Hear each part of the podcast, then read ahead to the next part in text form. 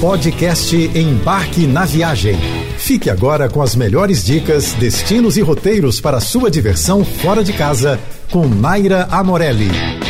Para concluir nossa série especial sobre os bairros cariocas, essa semana tem um lugar muito afetivo para mim e eu começo falando sobre um bairro queridinho da Zona Norte, a Tijuca. Logo após a vitória dos portugueses sobre os franceses no episódio da França Antártica, em 1565, a região do atual bairro da Tijuca foi ocupada pelos padres jesuítas, que instalaram fazendas de cana-de-açúcar. Nessa época, foi construída uma capela dedicada a São Francisco Xavier que deu nome à Fazenda dos Jesuítas. Em 1759, com a expulsão dos jesuítas do Brasil pelo Marquês de Pombal, suas fazendas foram então vendidas. Foi só a partir do século XX que a região passou a se caracterizar como um bairro tipicamente urbano. É aqui que fica a terceira maior floresta urbana do mundo, a belíssima Floresta da Tijuca, plantada por determinação de Dom Pedro II na segunda metade do século XIX para combater a falta de água que havia na então capital do Império. Ela é uma floresta secundária,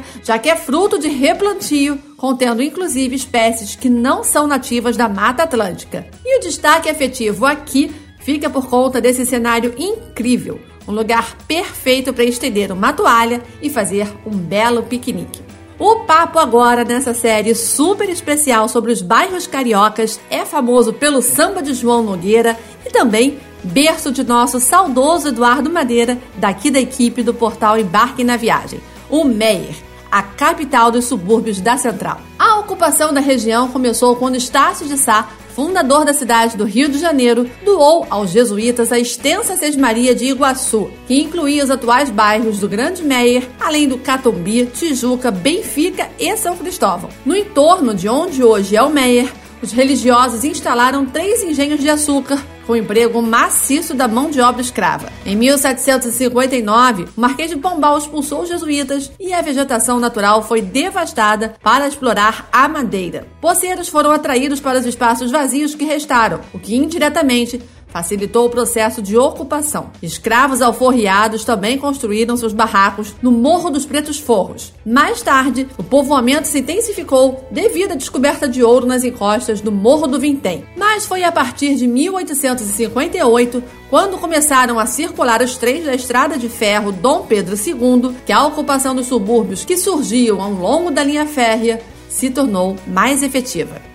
O bairro do Estácio tem grande importância cultural por estar associado às origens do samba. Foi cantado nos versos de Noel Rosa e de muitos outros compositores de primeira grandeza da música popular brasileira. É conhecido como o berço do samba por ter visto nascer a primeira escola de samba em 1928, a Deixa Falar. Mas o lugar onde hoje encontramos o bairro do Estácio já foi conhecido pelo nome de Mata Porcos, devido ao fato de existir nas redondezas uma mata para onde fugiam alguns porcos de um matadouro que ali havia. Até o século XIX, as chácaras faziam parte do cenário local. Já no século seguinte, na época do prefeito Pereira Passos, tornou-se um bairro proletário. Atualmente, na rua Estácio de Sá, onde tudo começou, resta muito pouco das construções antigas. Na década de 1970, parte de seus antigos cortiços foi demolida para dar lugar à moderna cidade nova, com a sede da prefeitura e o teleporto do Rio de Janeiro.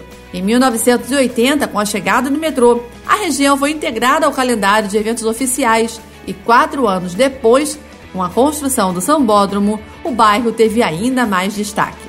O bairro do Catete guarda a memória de uma época áurea, quando grandes produtores de café na virada do século XIX para o XX construíram ali suas mansões. O bairro conta também a história da República, já que 18 presidentes residiram e governaram no palácio, que hoje está aberto à visitação pública. Palácio do Catete, que teve seu tombamento decretado em 1938, funcionou como residência e local de trabalho da Presidência da República de 1897 a 1960. Em um passeio pelo bairro, ainda podemos apreciar o casario da Rua do Catete, do finzinho do século XIX e início do século XX, já que muitos sobrados daquela época estão bem conservados. São edificações remanescentes de um tempo em que a região era o centro do poder no país e palco de inovações, como a primeira linha carioca de bondes elétricos, inaugurada em 1892 no Largo do Machado. E você sabia que do bairro também saíam os blocos de granito para a construção de diversas igrejas cariocas,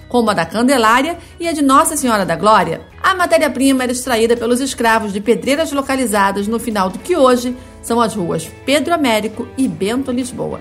E para fechar nossa primeira temporada sobre os bairros cariocas, eu venho compartilhar com você um pouco da história da minha amada Vila da Penha, bairro onde cresci e fui muito feliz. Você sabia que a palavra penha significa pedra? Pois bem, foram exatamente as pedras do rio Irajá as responsáveis pela formação do bairro. Elas criavam verdadeiras barreiras que se transformaram em obstáculos aos colonizadores que navegavam com destino a Irajá. Eles eram então obrigados a interromper a viagem e prosseguir por terra. Com o tempo, o bairro transformou-se em porto para as embarcações e parada obrigatória para prosseguir rumo ao interior. Foi aí que começaram a surgir as pequenas casas, pomares e hortas que caracterizavam a Vila da Penha a partir de 1600. A expansão do bairro começou por volta de 1920, quando já existiam algumas fazendas com engenhos de açúcar na região. Por conta da falência do sistema de produção de açúcar, foram feitos vários desmembramentos e loteamentos desses terrenos.